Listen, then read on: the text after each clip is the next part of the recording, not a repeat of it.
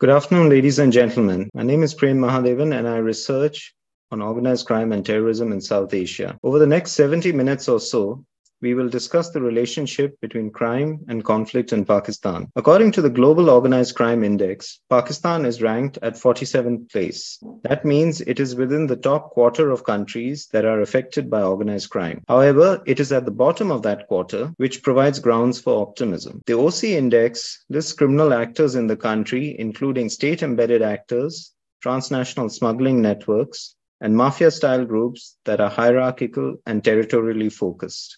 Conflict provides a cover for militant groups to become mafia style groups. It allows them to eh, develop a means of financial sustenance at a time when governments are increasingly targeting overt channels of terrorist funding. Some might remember that for a brief period of time, ISIS was the world's richest terrorist group, and that was because of its control over territory. When a militant organization controls territory, it can impose so called taxes, and exercise quasi governmental functions. While focusing on violent non state actors, we must not forget the impact that elite corruption has on criminal economies. Impunity at the top translates into fatalism at the bottom. In Pakistan, one of the most powerful mafias is the so-called land mafia, which often consists of business interests with strong, strong state links seizing real estate for investment purposes. With the China Pakistan Economic Corridor nearing a decade since its announcement, it is time to take stock of how organized crime in the country will be affected by the creation of new infrastructure. Also, what will be the impact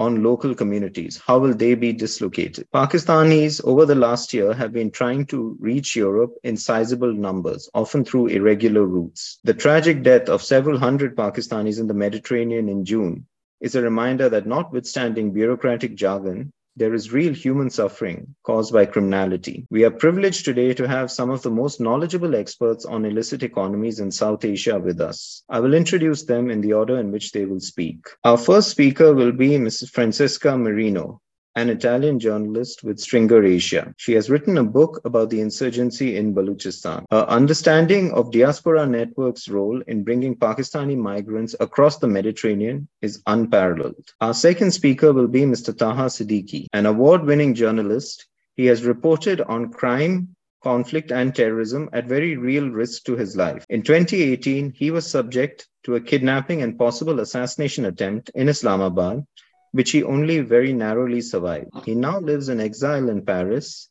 where he is the founder of the Dissident Club, a cultural space dedicated to the dissidents of the world. Our last speaker will be Mr. Junaid Qureshi, the director of the European Foundation for South Asian Studies. We look to him for insights on the broader linkages between crime and terrorism in South Asia. A very warm welcome to you all. My first question is to Ms. Marino. Ma'am, Pakistan and the broader region the AfPak region is part of the drug producing Golden Crescent. There has been a long simmering insurgency in Baluchistan province in particular, but we know very little about smuggling rackets that occur there. Uh, there is a disconnect between the narrative on drug trafficking and on political militancy in Baluchistan. Can you give us an overview of what commodities besides drugs are smuggled through Baluchistan and by whom? Ms. Marino, over to you. So the short answer is beside drug, the main smuggling goods are fuel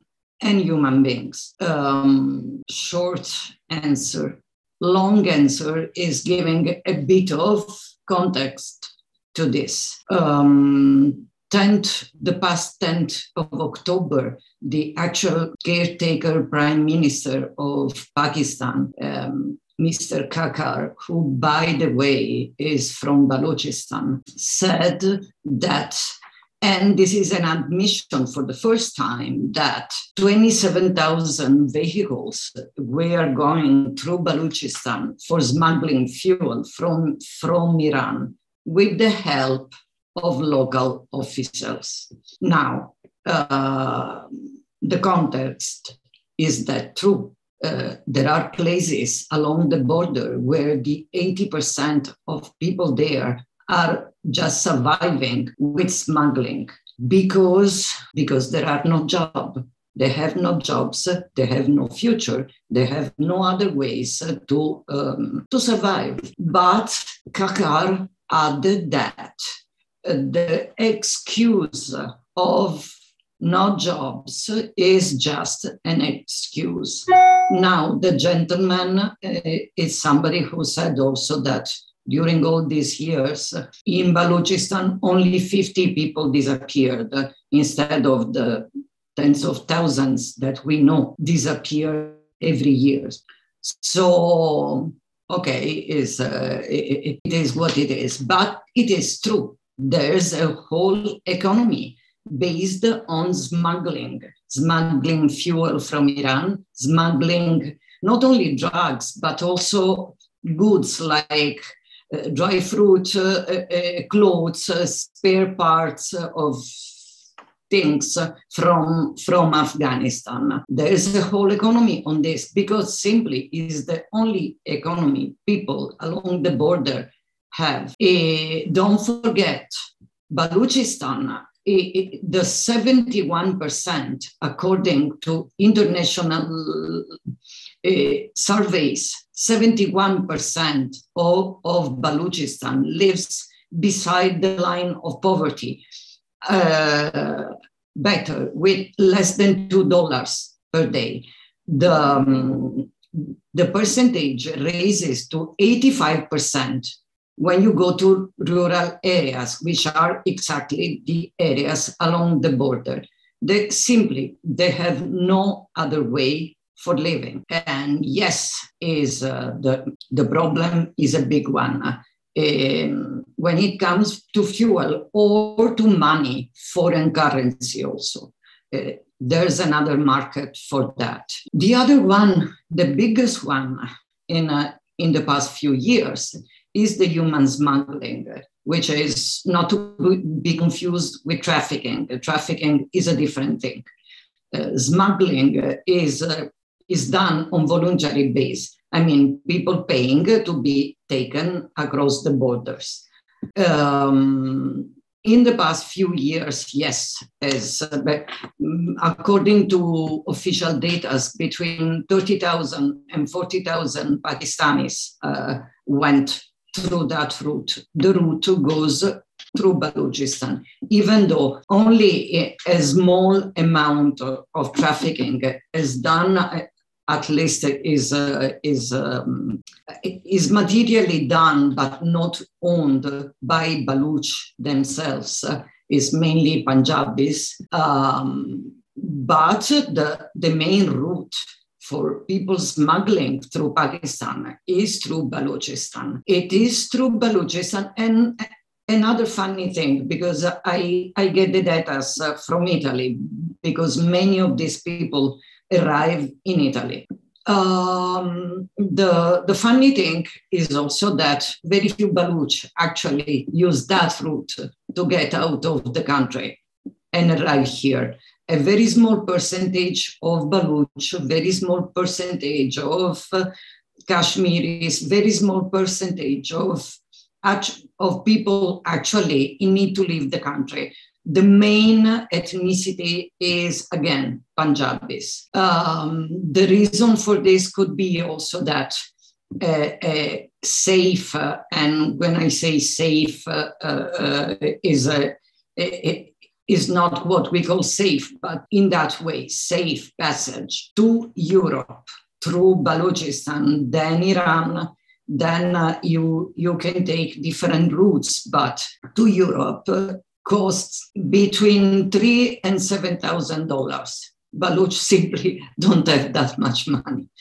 Uh, but, but not even in the wildest dreams they do have it except that small part of residents of the region, which are, of course, uh, smuggling includes also bribing, bribing of uh, police, bribing of guards, and requires the connivance of them. But you know, the situation of law and order in Balochistan, it is what it is. Uh, don't forget Balochistan, you were, you were quoting militancy. Fine, there's that.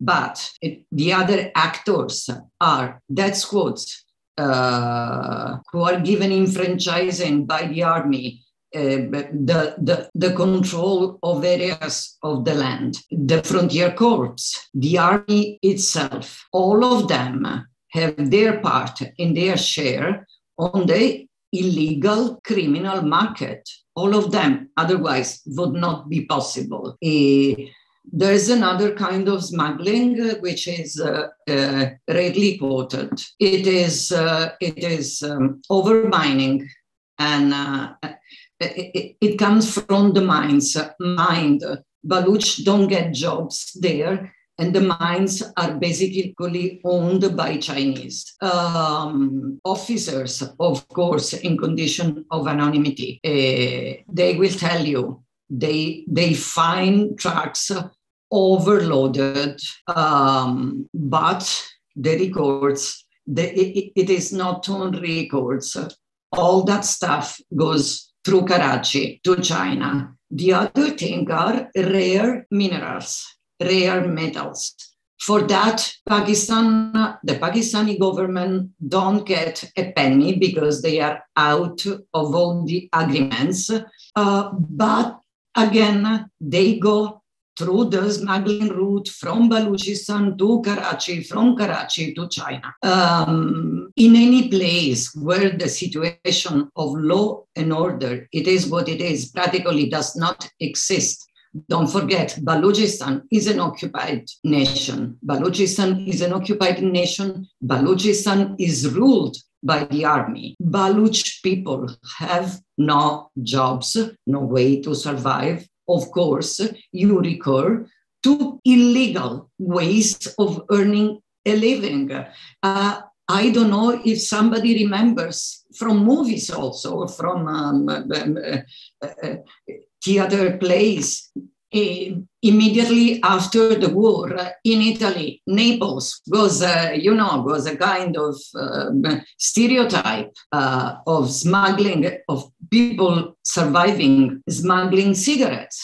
But those people could not survive in any other way. This is uh, um, human trafficking is a big business Human trafficking is one of the biggest business ever. Um, again, cannot be done without the connivance of the of the people in charge of law and order. Um, laws are there, but they pretend. But the but then the point is, on the field, you pretend not to see because you are bribed.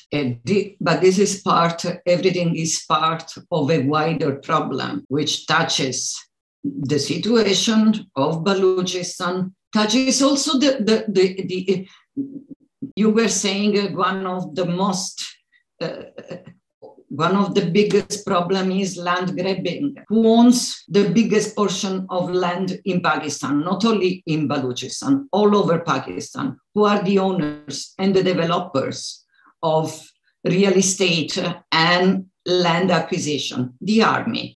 So is uh, the ones who actually should be caring for implementing law and order. But you know, the, the the situation, especially in Balochistan, it is so, it, it is difficult to say who, who has to, to who's suppose, who's wrong, who's right.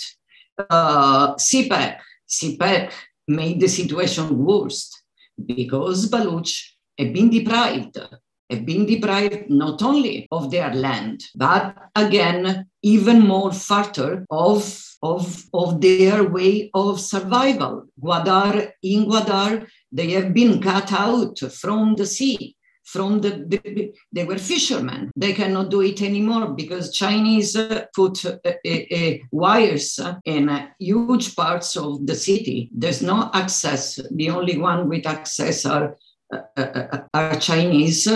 And then, you know, they developed, but they did not develop for Baluch. They developed for, uh, for, uh, for Chinese, for um, rich people, golf clubs, uh, fantastic beaches, and they are trying to to sell it as the next Dubai, but it's not Dubai. People are starving. The region is totally neglected and deprived, whatever they say. Oh, by the way, what happened yesterday in Balochistan fell the, the, the, the spare part of a missile test Pakistan did. Where they do it? in Balochistan because they don't care for the people. So, yes, and they some way allow that route of human smuggling. Since we were coming to the topic of human smuggling, I wanted to uh, to sort of ask a question, if I may, to Mr. Siddiqui uh, in connection with this, because we are looking, one of the things we look at in the GI is about diaspora involvement in criminality. So, if I may uh, uh, just pose a question to Mr. Siddiqui at this point. so, can I can you tell us, can you outline for us what kind of illegal activities do members of the Pakistani diaspora within the EU engage in? Hi, Prem. Thank you for having me, first of all. So basically, I mean, when it comes to um, looking into the illegal activities, especially in Europe, uh, there are a few things that we need to keep in mind. Uh, firstly, uh, is the issue of, uh, of course, as you were mentioning, and, and as uh, Marina was mentioning about the human trafficking issue. Uh, we have, um, and, and we've seen that in recent years, and even you know, there's there's statistics available which say that uh, the illegal human smuggling coming on from North Africa into Europe uh, one of the biggest populations of that, or the biggest number of people that are coming in, are Pakistanis uh, that are boarding, uh, you know, illegal uh, migrant ships from uh, countries like Libya and uh, trying to enter Europe.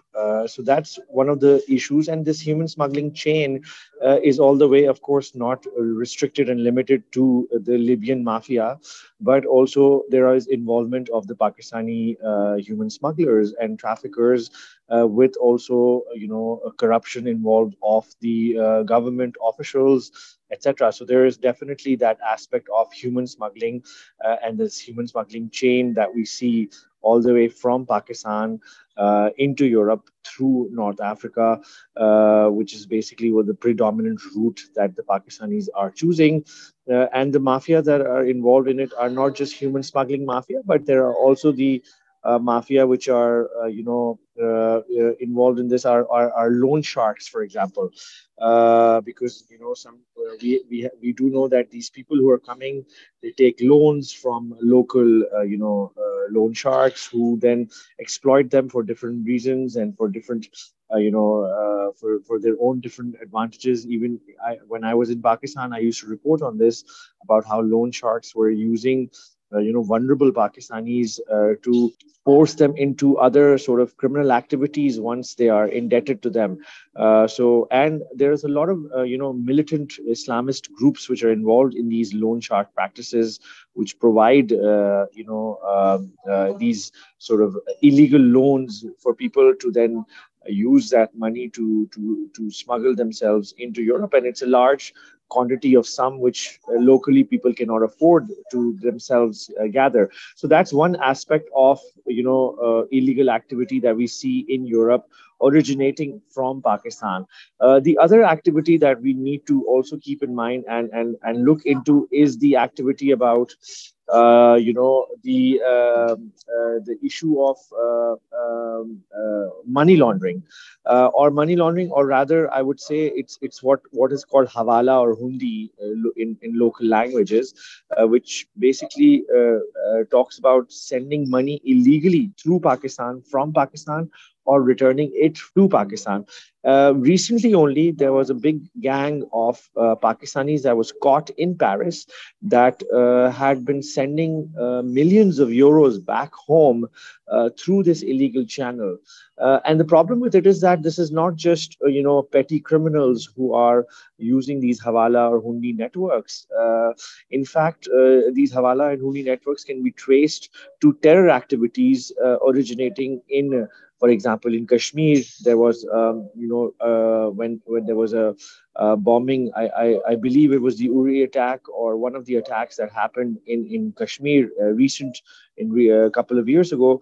Uh, there was traces of people that were involved in using this uh, Hundi Hawala network, uh, coming through Turk uh, for coming to Italy. So so there was the, the money was sent to Italy and then it was received back into Kashmir and and so there, these Hawala Hundi networks are also uh, you know quite active. And again are you being used not just by the criminal mafia or or criminal enterprises which are involved in you know just uh, uh, drug smuggling or uh, you know human smuggling but also militant islamist activity which is more alarming because uh, uh, then these you know this this network poses the, these kind of activities pose a great threat uh, to the European soil, to uh, to European, you know, safety and security uh, when it comes to uh, the issue of countering terrorism. So these are two main aspects, I would say, human smuggling and this sort of inflow and outflow of money that can be linked back to Pakistan when it comes to the criminal activity linked to Europe. Thank you very much, Mr. Siddiqui. That was extremely helpful, and actually, it's it's a very good lead-in to uh, the next question, which I have, the next opening question, which is for Mr. Qureshi. Um, so there have been reports lately that the EU is looking to cooperate with Pakistan against transnational organized crime, but particularly against human smuggling. Um, that is the really the high priority. Now, Ms. Marino and Mr. Siddiqui have talked about corruption as a crucial factor in the illicit economy in Pakistan.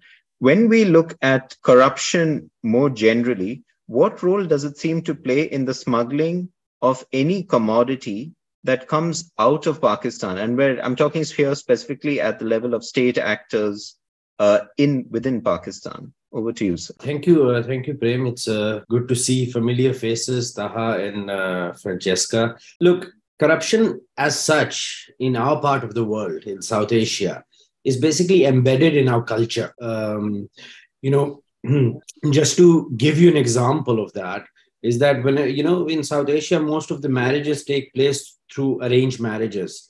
And whenever you know the the girl's uh, family goes to the boy who has a government job they ask for his salary.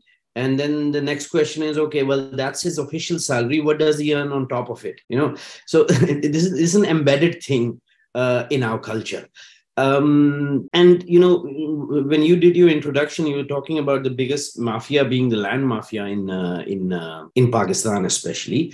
Um, it's it's a pity that um, um, Miss uh, Siddiqa did not join because she has written a marvelous book on the biggest mafia in Pakistan, which is the army, in my opinion.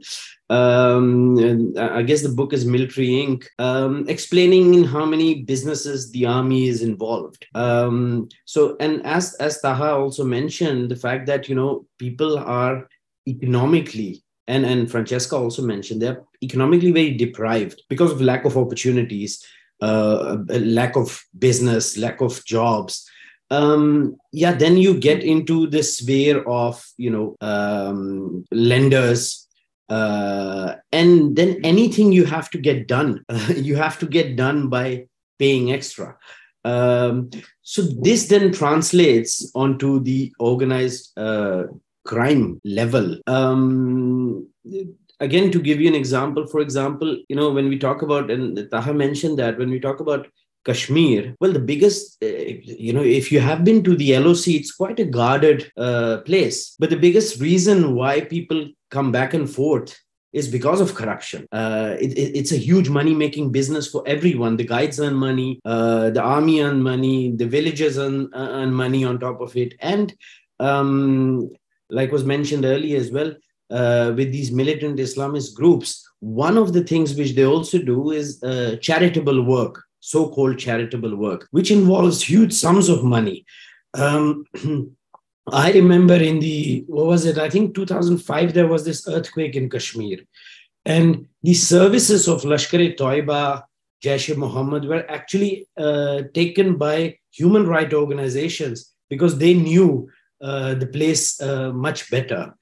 Um, so, you know, to say how much of a role does it play uh, corruption in, in in in in this setting? Well, it's it's it's probably it's difficult to to put a number to it, but um, yeah, one thing we can establish is that it's an embedded part of our culture. So whether that's normal activity or whether it's uh, criminal activity, uh, it it is it is encouraged actually and there's no way you you can act you can you can bypass it.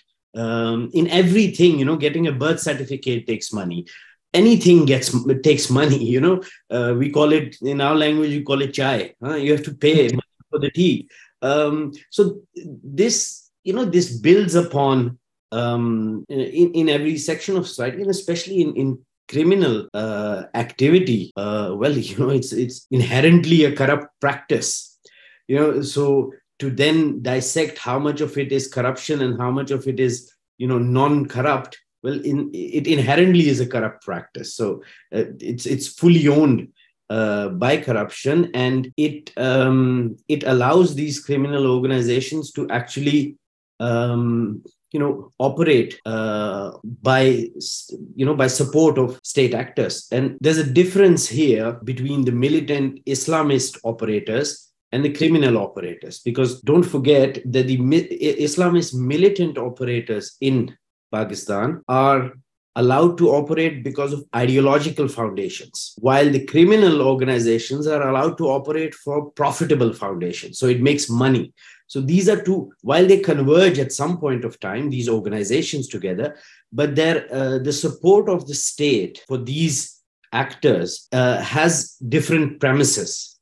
So um, again, you know, we talked in the morning about Dawood Ibrahim. I think that's a bit of a, you know, much of Dawood Ibrahim parts part is also because you know it's just a new uh, nuance to India. You know, uh, so that's one of the reasons. But many of these, um, you know, criminal organizations are allowed to operate because they pay, uh, they pay money. Uh, you know, again, uh, Taha mentioned Hawala Hundi. Well, there's another term which is Hafta uh, that is that is paid uh, to to state actors.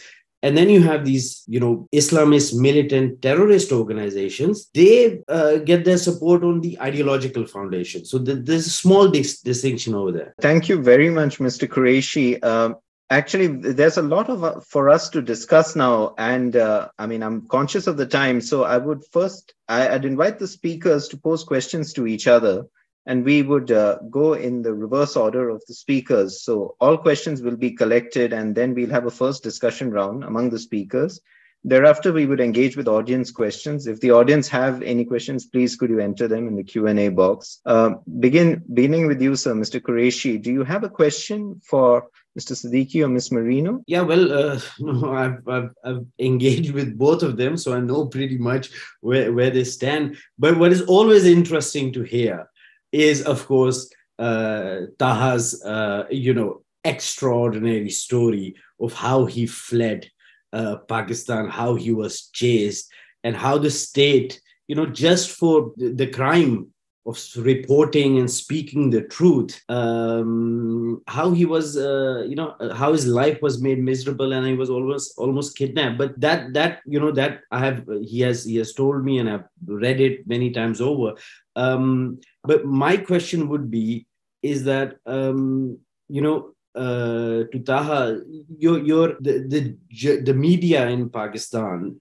Um, do you think that because you you see certain um, you know you see certain shifts time and over again. You see, for example, Imran Khan was of course arrested, uh, and then you had a lot of uh, talk on the media, uh, and then two days later when they they attacked military installations then the media made a 180 degree turn. So you know from your field how much do you think since you've left pakistan do you think the media has become more free or has it actually declined? Is it is it is it is it better today since you've left or is it actually much much much worse? Thank you mr qureshi. If uh, if i may i would suggest we collect all the questions on this round then we can have the discussion between ourselves first so, Mr. Siddiqui, would you have a question for Mr. Qureshi or Ms. Marino? Um, I mean, uh, one of the things that I would like to, I mean, anyone can respond, uh, uh, that I would like to ask is about the fact that, uh, you know, uh, Junaid was mentioning about how um, there is this sort of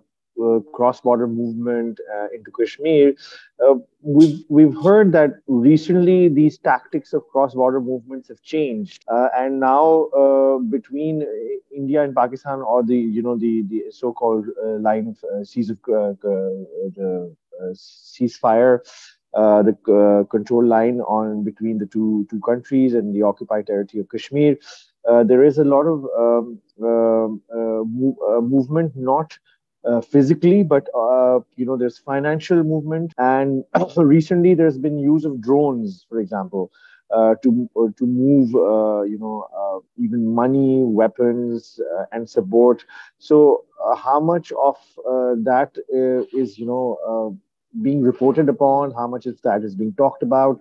If one of the participants could highlight about the activities of drones, uh, and uh, earlier there was a discussion about Balochistan and specifically about how Balochistan's sort of economy is involved in drug smuggling or human smuggling. Uh, you know, there are some elements like, for example, uh, locally there are names of uh, local po- politicians which are involved with the Pakistani military, uh, which are using these human smuggling routes to, do, to, do drug smuggling, in fact. So if uh, one of the participants, I, I guess, uh, you know, uh, Francesca could probably uh, highlight that about how um, these routes are being used uh, to uh, by you know drug smugglers, which are the same routes being used by human smugglers, and which have a protection of the Pakistan military. Thank you, Mr. Siddiqui. Um, finally, Ms. Marino, do you have a question for Mr. Qureshi or Mr. Siddiqui? Um, yeah, I would. Uh, I would quickly say one thing. I'm starting from here.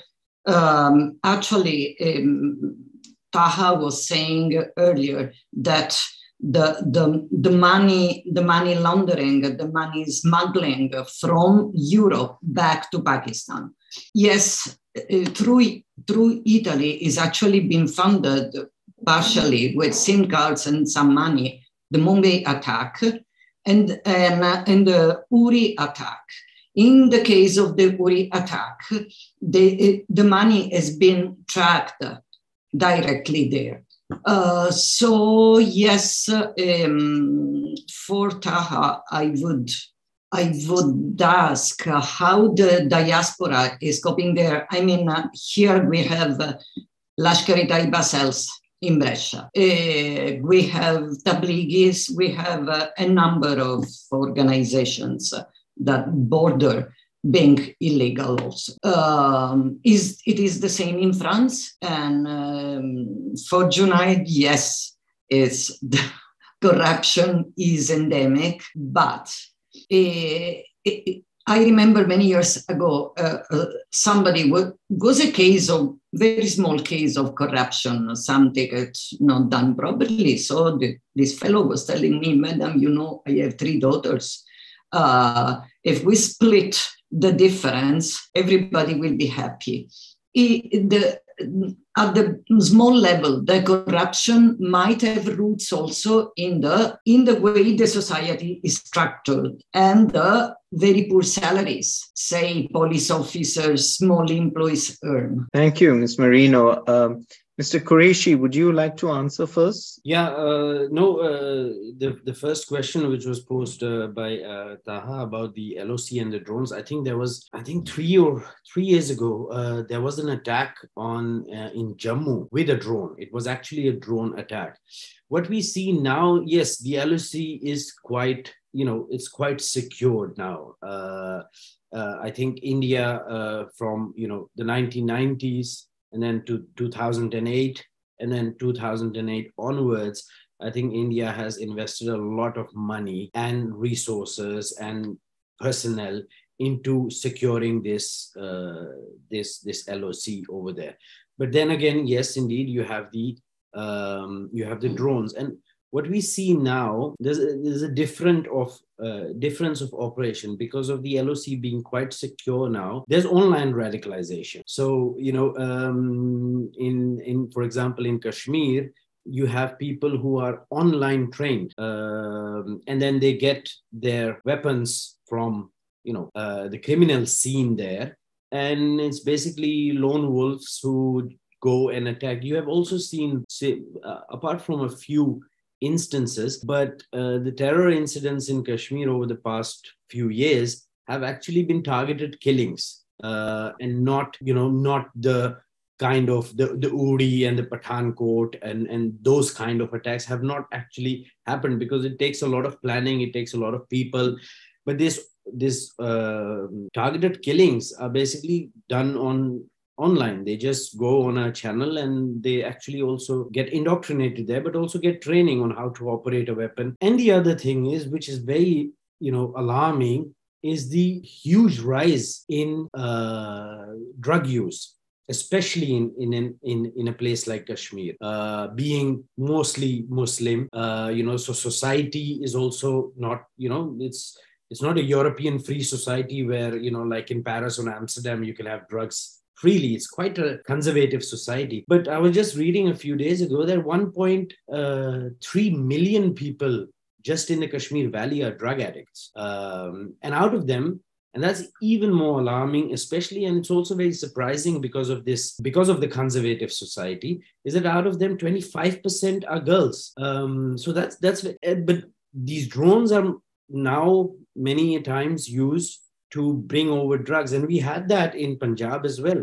There have been many uh, instances where drones have been, uh, you know, captured with drugs uh, on it. So, um, so yeah, this is a new type of warfare: the online radicalization and uh, and uh, and the drones. And uh, to come to Francesca's question about the corruption, that's yeah, that's you know that's absolutely true. I think the with the the the salaries of people uh, are of course you know they, that also encourages them maybe to go you know on on, on a corruption path because it's maybe not enough. I do know that for example um, many of the law enforcement officers in india now are linked to the pay commissions of the center government. So and the center government has every now and then they have a revision of these pay commissions. So the salary there but then yeah it does matter whether you live in um, you know in Bihar or you live in a metropolitan city like Delhi. Uh, but yeah, those salaries have you know it, it is going in a way that it, it, people are recognizing that.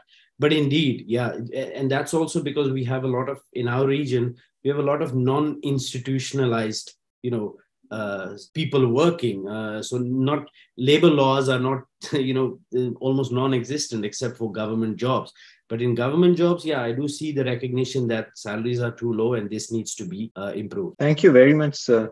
Um, Ms. Marino, would you like to respond to Mr. Siddiqui's question about human smuggling? Um, yeah, I, I, I, just wanted to say something about Kashmir. Uh, first of all, make clear of which, of which Kashmir we are talking about. So about, uh, about Kashmir, Indian Kashmir. So uh, um, I was there in July. The, the, funny part is there is only one Kashmir. yes, of course, of course. but, but, it's politically divided. Yes. so we were we were talking of, and the one who's victim of of jihadists is the Indian Kashmir. In uh, in the in in the Pakistani part, people are victims not only of jihadi but also of the of, of the army and so on. Um, the, um, as you were saying, the situation in Indian Kashmir is very much improved, not only because Indians invested in counterterrorism, they actually invested in development. And yes, what you were saying about the, the right radicalization of youth is true, mm, internet. But you know, trust me, what I've seen uh, uh, two months ago was a total different place from what we were used to see. And the way to fight extremism and uh, and especially people who want to take back uh, a society of thousand years, it is not the military deterrence, not so much, but it is development. So said this, I'll go to Balochistan because basically the, the problem is the same, development.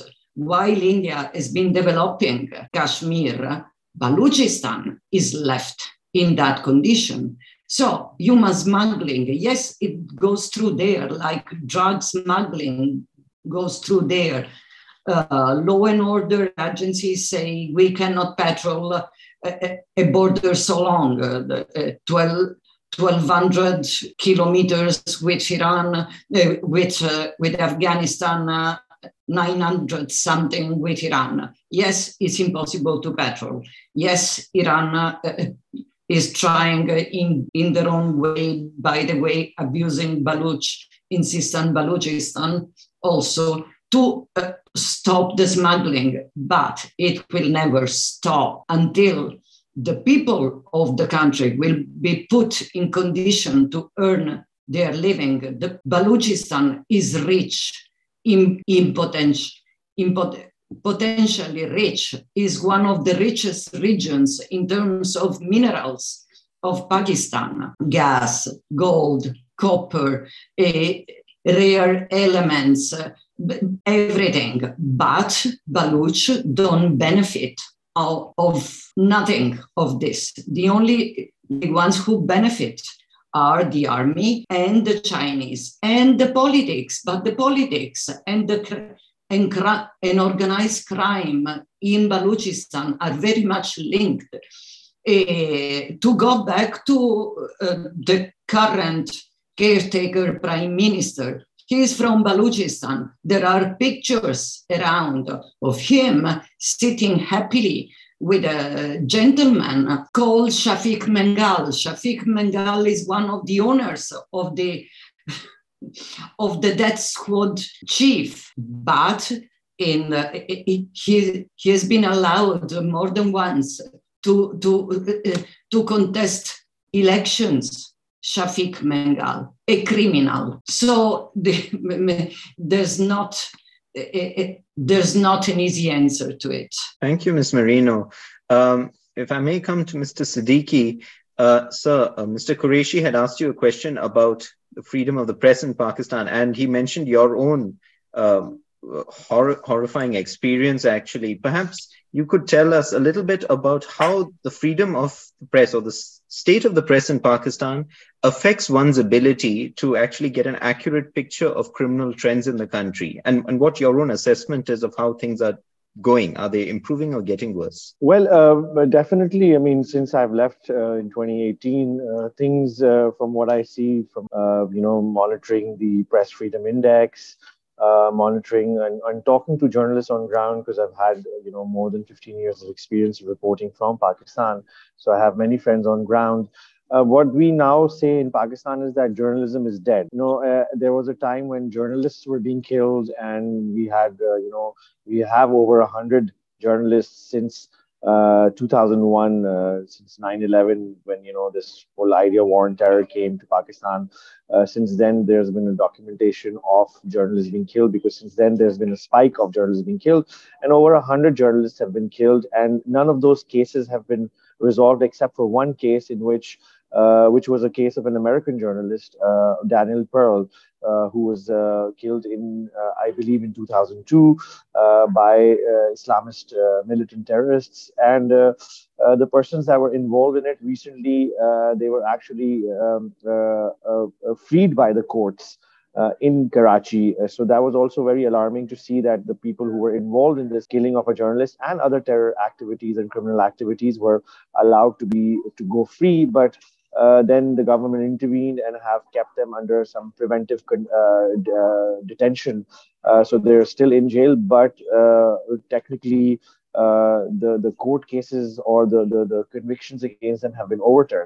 So I mean, press freedom doesn't really exist in Pakistan. There's micromanagement by the Pakistan military, uh, the ISPR, which is called the the military media wing, which is called the ISPR, uh, manages every little small aspect of it, and uh, you know all the news coming out from uh, troubled areas of Pakistan, which we're supposed to report on uh, there, there's no independent access to it so for example in balochistan the human smuggling elements or the human uh, trafficking elements we cannot uh, or, or the drug smuggling elements uh, those rep- uh, we do not have access to reporting to them even when i was in pakistan i went to balochistan to report from there uh, but at my personal risk and at a lot of uh, personal threats and eventually as you know as it was mentioned in, initially also I, I was attacked by armed men that I believe were from the Pakistan military, and I was forced into exile. Uh, that brings me to another aspect of you know transnational uh, crime or transnational oppression uh, that I would like to highlight here is that Pakistan is not only involved in these kind of transnational crimes like human smuggling, drug trafficking, money laundering, etc. But also, uh, it, it is involved in, and we have recently found out that its involvement in transnational repression by going beyond its borders and and and uh, targeting uh, dissidents uh, like me uh, and others in exile. I mean, uh, Dr. Ayesha Siddiqa couldn't join us today, but she's also a victim of it. we've seen that there was a Pakistani blogger who lives in Netherlands, uh, Waqas Guraya, who was also a victim of it. There was actually an assassination plot uh, to kill uh, Waqas Guraya. Uh, and fortunately, the assassin, who was a Pakistani British man, was caught by the British police and he was convicted earlier this year. Uh, and was sentenced uh, by the British courts. And there was evidence that found that we found that linked him uh, to Pakistani, you know, handlers. as of yet, the British government, the UK government, uh, the Dutch government haven't pursued it uh, with the Pakistani government, from what we know publicly, uh, who these Pakistani handlers were. Uh, and from what we know, the Pakistani handlers were supposed to give uh, this assassin money to kill Waqas Guraya, and not just this Pakistani blogger who's in exile, but there were there were uh, WhatsApp chats that were recovered from this assassin, which uh, talked about him targeting people in, in France. And I've been told by the French intelligence here and by the American intelligence that my name is on a kill list and I could be targeted even in exile. So these, these criminal syndicates of the Pakistani uh, you know, uh, state are operating on European soil also. And we're seeing an increase uh, of transnational repression beyond the Pakistani borders. And we need to uh, look into it as Uh, uh, uh, criminal activity. there are two cases that I would like to mention also at this point in time, which is of you know Sajid Baloch in Sweden and Karima Baloch in Canada. Those both were from Balochistan and they were both targeted uh, from what we believe because they had mysterious deaths, you know, and the police, I think because they were political refugees, the police did not investigate much into their cases because political refugees do not have much political capital. Uh, and so their cases were shut, open and shut very quickly. But from what we understand, they were basically targeted. And Sajid Baloch was uh, someone who had been investigating in Pakistan the drugs and the human smuggling syndicate uh, or uh, originating from Balochistan. And there is a person called Imam Bhil, uh, who was named also as uh, one of the drug barons by the Obama drug baron list of 2011 or 12, I believe. Uh, his name is Imam Bhil, and you can look it up. And Imam Bhil, uh, himself and his children, like his one of his child, is now in the parliament. So he has parliamentary connections. He is also involved in land grabbing in Balochistan with the help of Pakistan military. He's involved in a housing society uh, that he's building with the help of Pakistan military. He's also involved in, in kicking out people from Gwadar, which is now being occupied by China.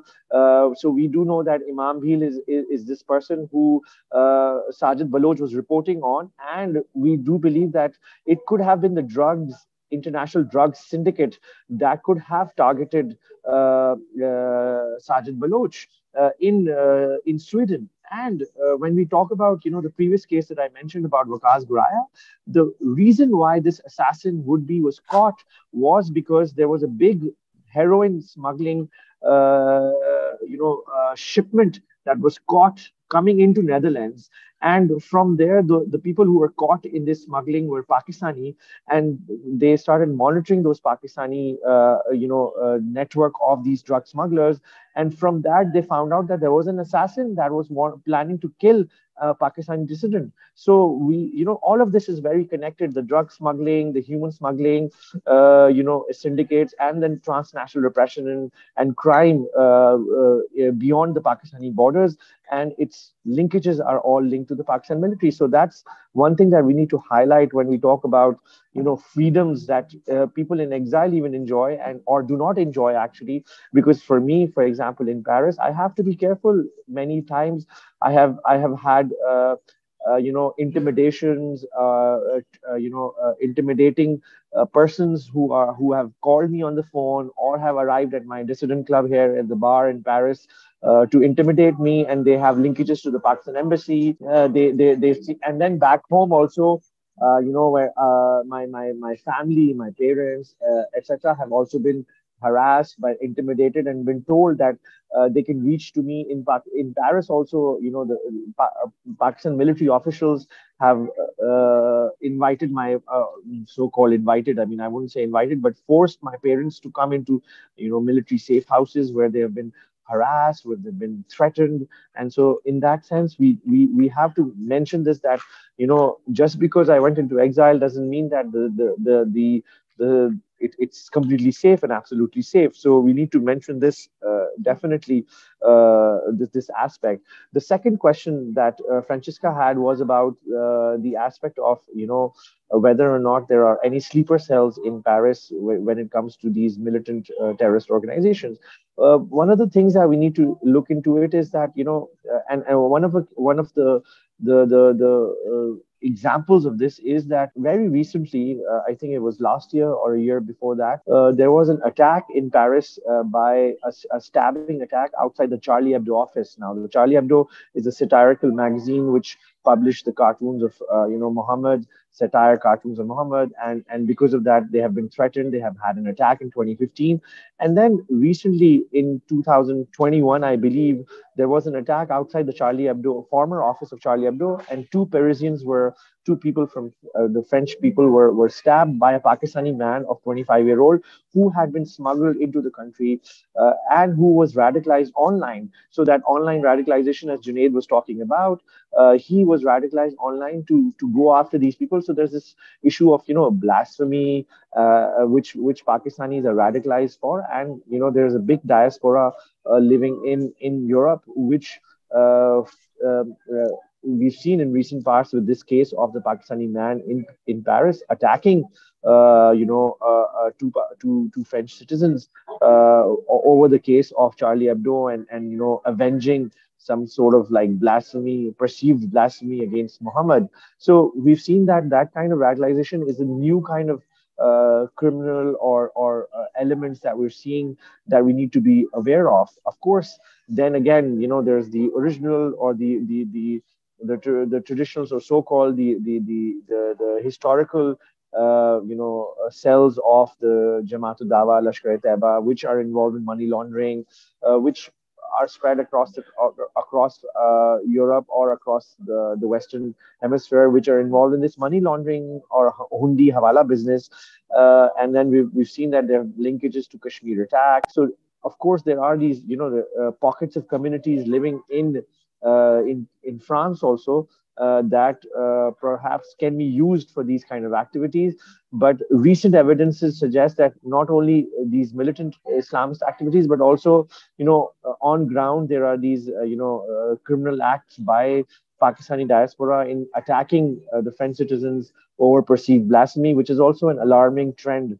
Uh, and we should be careful and be watchful about uh, in, in, in the future. So these are the two aspects that I would like to highlight when it comes to, you know, the, the questions that were posed to me. Thank you very much, Mr. Siddiqui. And uh, of course, what you said about the transnational repression is terrifying. I mean, your own story is, uh, I would say, the fact that you have persisted in in reporting and and in telling the truth as and in shining light on these kinds of issues is truly commendable as it is for Ms. Marino and you know for Dr. Ayesha Siddiqa Agha who is not able to join us today.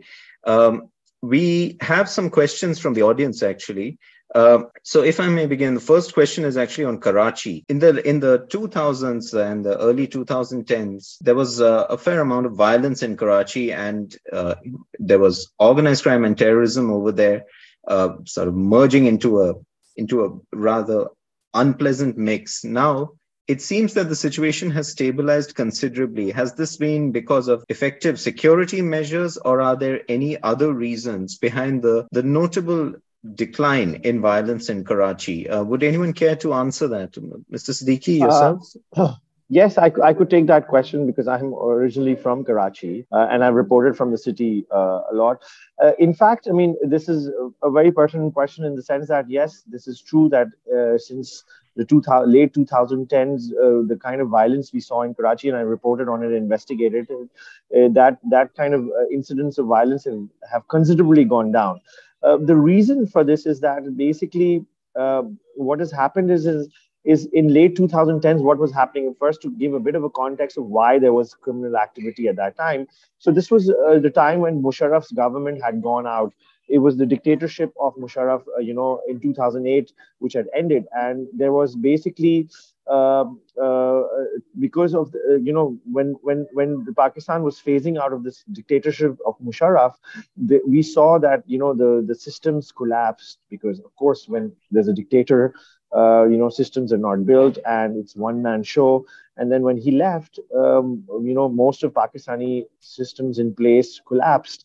And because of that we saw karachi which is the the, the economic hub of this country uh, go into a lot of criminal activity a, a lot of you know uh, political violence criminal violence etc and it peaked. Uh, and one of the reasons I, I think also it happened was because before that, the military controlled or military backed government was managing Karachi and it had walked out uh, from Karachi after the dictatorship ended.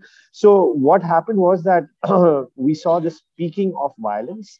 But by 2013, there was an, an operation uh, that started in Karachi. And that operation was started by none other than the Pakistani Rangers, which are again backed by the military. And we've seen that, you know, this economic hub of uh, Karachi was taken over effectively by the Pakistani Rangers, which are military run.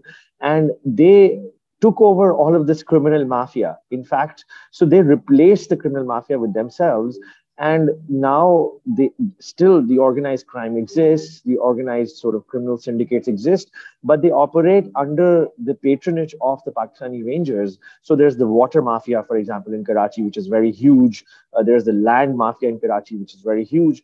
And both of these mafias operate with the blessings of the pakistani military rangers. And the pakistani rangers uh, you know uh, run by the military tell them that we do not want any unwanted crime or unwanted uh, you know violence in the city. So it's kind of a controlled managed situation that we see today in in karachi managed by the pakistani rangers who uh, take a share from these criminal syndicates and mafia and who control them because of course uh, you know they do not want to uh, to to pressure Karachi too much because if Karachi shuts down or if Karachi has a breakdown, then the whole country's economy is is uh, disturbed. So because of that, uh, you know the the the Pakistani Rangers uh, are managing it in a better and more effective way. But it doesn't mean that the, the crime has gone away. The, the crime continues to, to stay there, uh, but it is just better managed by the Pakistani Rangers, uh, which have formed a sort of a partnership with these uh, local, uh, you know, uh, criminal elements, local criminal syndicates. Uh, operating in Karachi. Thank you very much, sir. We have just just about ten minutes left, and there is an interesting uh, two part question in the uh, from the audience. So, first part is Are there any recent developments or shifts in the types of crimes uh, or conflicts that Pakistan is experiencing? So, that's one part. I mean, what are the trends in criminality and conflict in Pakistan now? And the second part, actually, which is perhaps to end on an optimistic or a hopeful note, uh, is are there any examples of successful initiatives or strategy which have been aimed at reducing cl- uh, crime or conflict in specific regions of Pakistan? Um, would anyone care to answer these questions for the first part? I would for for the first part. See, uh, as Taha was saying, uh, the, the, crime and uh, crime. It, organized crime, and uh, there's a name which has been badly mentioned, which is Dawood Ibrahim and uh, and uh, uh, and his company. Uh, crime is strictly linked to the to the police and the state. Same way terrorist organizations are linked to the state. So uh, any shift, yes, they they um, in the past few few months um, there has been a, a, an, uh, an increase in TTP attacks, but that's you know as uh, Hillary Clinton once was saying, uh, you cannot you cannot keep snakes in your backyard and then expecting they will bite all, only your neighbor.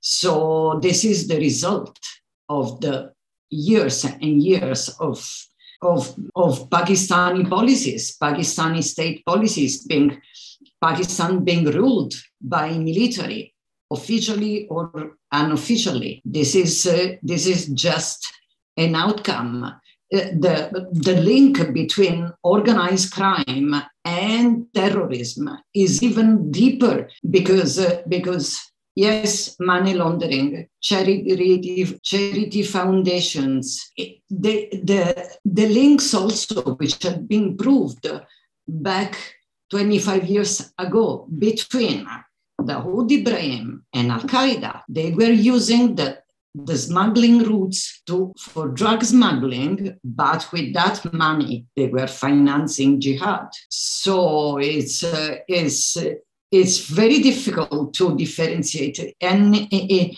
it, the other question was about the successful strategies in reducing crime.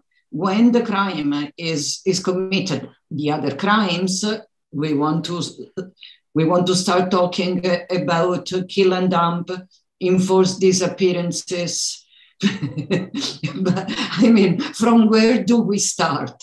And all these crimes are committed by the state. Yes, using also proxies like petty criminals, but is the state. So the, from from from where do we start? I can I can probably like to add to that uh, the second part of the question, if I may.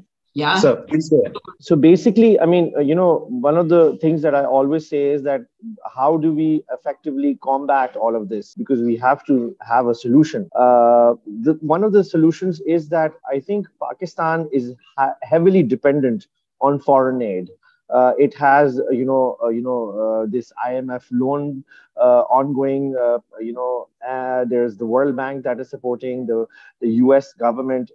Con- con- continuously gives Pakistan money. The European Union has, you know, this trade partnership with Pakistan. I think all of these international partnerships that Pakistan has with the West need to be subjected to conditions of you know Pakistan complying with international standards for controlling crime. For uh, we've seen that you know with the Financial Action Task Force that Pakistan has done some cosmetic steps on paper at least, but we need more investigations by Western partners of Pakistan to look into Pakistan and see where Pakistan is lacking and make them accountable and say that you know this aid that you're going to get or this loan that you're going to get will be conditional to you making changes and really ground changes. The second aspect of what I think we need to sort of look into and inve- invest uh, when it comes to Pakistan is the local police. I think uh, the local police, of course, we do know that it's very corrupt or it's very, you know, right now broken. The system is broken. But I think to counter the hegemony of the Pakistan military, to counter the, the hegemony of, you know, uh, how uh, Pakistan military uses itself as a law enforcing, uh, you know, uh, force in the country, which is not its job. We need to, uh, you know, we need to increase the capacity. Uh, we need to build the capacity of the Pakistani police to make them more effective at countering these things, and they have the willpower because, you know, when I talk to the Pakistani police, who are still, you know, some of them are friends because I used to be, you know, a report on them back in the day. Uh, so I still am in touch with them. Uh, the, the civilian setup of the law enforcement in Pakistan, we can still have some hope for it because they do not have any vested interests in these sort of like, you know, human smuggling, human trafficking, uh, drug smuggling, or, or any of these kind of money laundering aspects because they want to, they they have a civilian sort of, uh, uh, you know, outlook and they want to sort of uh, look into ensuring that the civilian uh, setups in the country or the you know the citizens are safe. So I think we need to build uh, the uh, capacity of the Pakistani police and focus on them, and that's what the international partners should do also. That instead of flowing the money towards the military or any of the military government uh, backed governments or you know the military uh, controlled uh, departments we should uh, directly empower the Pakistani police and hope that Pakistani police can deliver. Thank you very much, sir. Um, I've received a prompt that we need to finish in uh, less than five minutes. So I would like to ask uh, Mr. Qureshi, do you have any uh, points, sir? Because you turned your camera on, I was wondering if you would like to add any. Yeah, I actually align myself with whatever Francesca and and and and Taha said especially the fact that you know seeing a change uh, and that is what francesca actually mentioned yeah well how do you expect a change when the state is involved itself? Uh, and then coming back to this is that what, what i said in the very beginning is that of course the state is involved due to profits due to money due to business interests but to my mind the pakistani state is heavily involved because of ideological foundations. The ideological foundation of being a state built on a religion, which also means having an enemy just next door, which is not Muslim. While it's very ironic because there are more Muslims in India than Pakistan. Uh, and then trying to create this one identity, while Pakistan, as you know, is of course different nations put together and uh, a stamp on it that from now on you're pakistanis because you're muslim. So while it's all you know this this this it it basically converges the the fact that it's an ideological base and then crime terrorism jihadism islamism is of course used for it. So it's it's very rightly said by francesca. Do you expect a change when um, when the state is heavily involved? And like uh, taha also said the fatf did compel the pakistanis to make some cosmetic changes, uh, I would say that what the international community should indeed do is to not take the foot off the pedal. Uh, this, this, needs to be continually monitored and indeed putting conditions uh, like the UK is the one of the largest donors of Pakistan up until 2019. Uh, it was in billions. So this is something where uh, you know the international community ought for its own benefit, uh, ought to take some steps. Thank you very much, sir. Um, we are actually almost completely out of time now. Uh, are there any final points that anyone would like to say? Because, yes, ma'am, please go ahead. We have just one minute. May I? Uh, yes, about the international community. At the end of the day, the bottom line of everybody with whom I discussed this thing is, but Pakistan is a nuclear state. And, uh, uh, and, and, and the problem is, uh, what if the nuclear bomb goes in the hands of jihadis, of terrorist organizations? And this is the, the basic blackmailing to the international community. I usually reply that the nuclear bomb is already in the hands of the biggest terrorist organization of the world, which is which is ISI. So it's it's not really a blackmailing, but still it's is as we said, when the organized crime, the terrorism, and the law and order are all in the same in the hands of the same organization, which is the state, what you want to do. Thank you, ma'am. That's uh, unfortunately a very accurate but a rather depressing note to end this conversation. I would just like to thank all our distinguished panelists. This has been a fantastic conversation. Thank you so much for your time. And I wish you yourselves and all our audience a very nice day ahead.